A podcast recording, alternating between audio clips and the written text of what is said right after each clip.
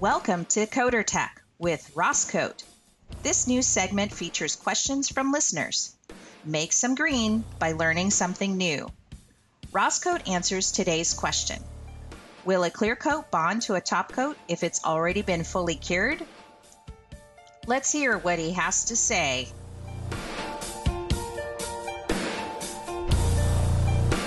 All right, uh, we got a hot flock question from uh, Robert Berger. Hello, I listened to your podcast about hot flocking, and I have a question. Currently, I do was working on a set for my personal vehicle finally, and got distracted, don't we all, and brought the top coat to a full cure. They also need a clear coat. Okay, gotcha.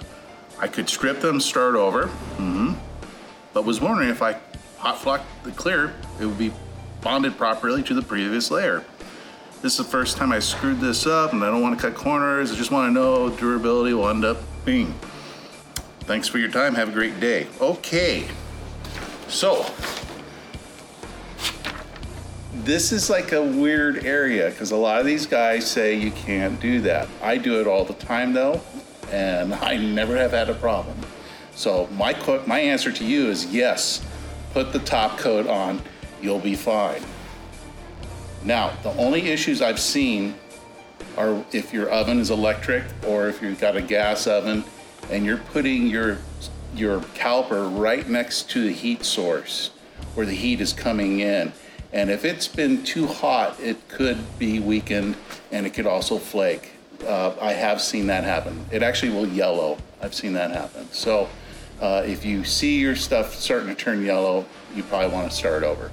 But you know, this conception of, oh, you gotta just partially cure it and then do your final cure at full temperature or it's gonna become brittle and break. That's totally, I don't know who came up with that, but every time you cook it, the powder gets soft and it rebonds.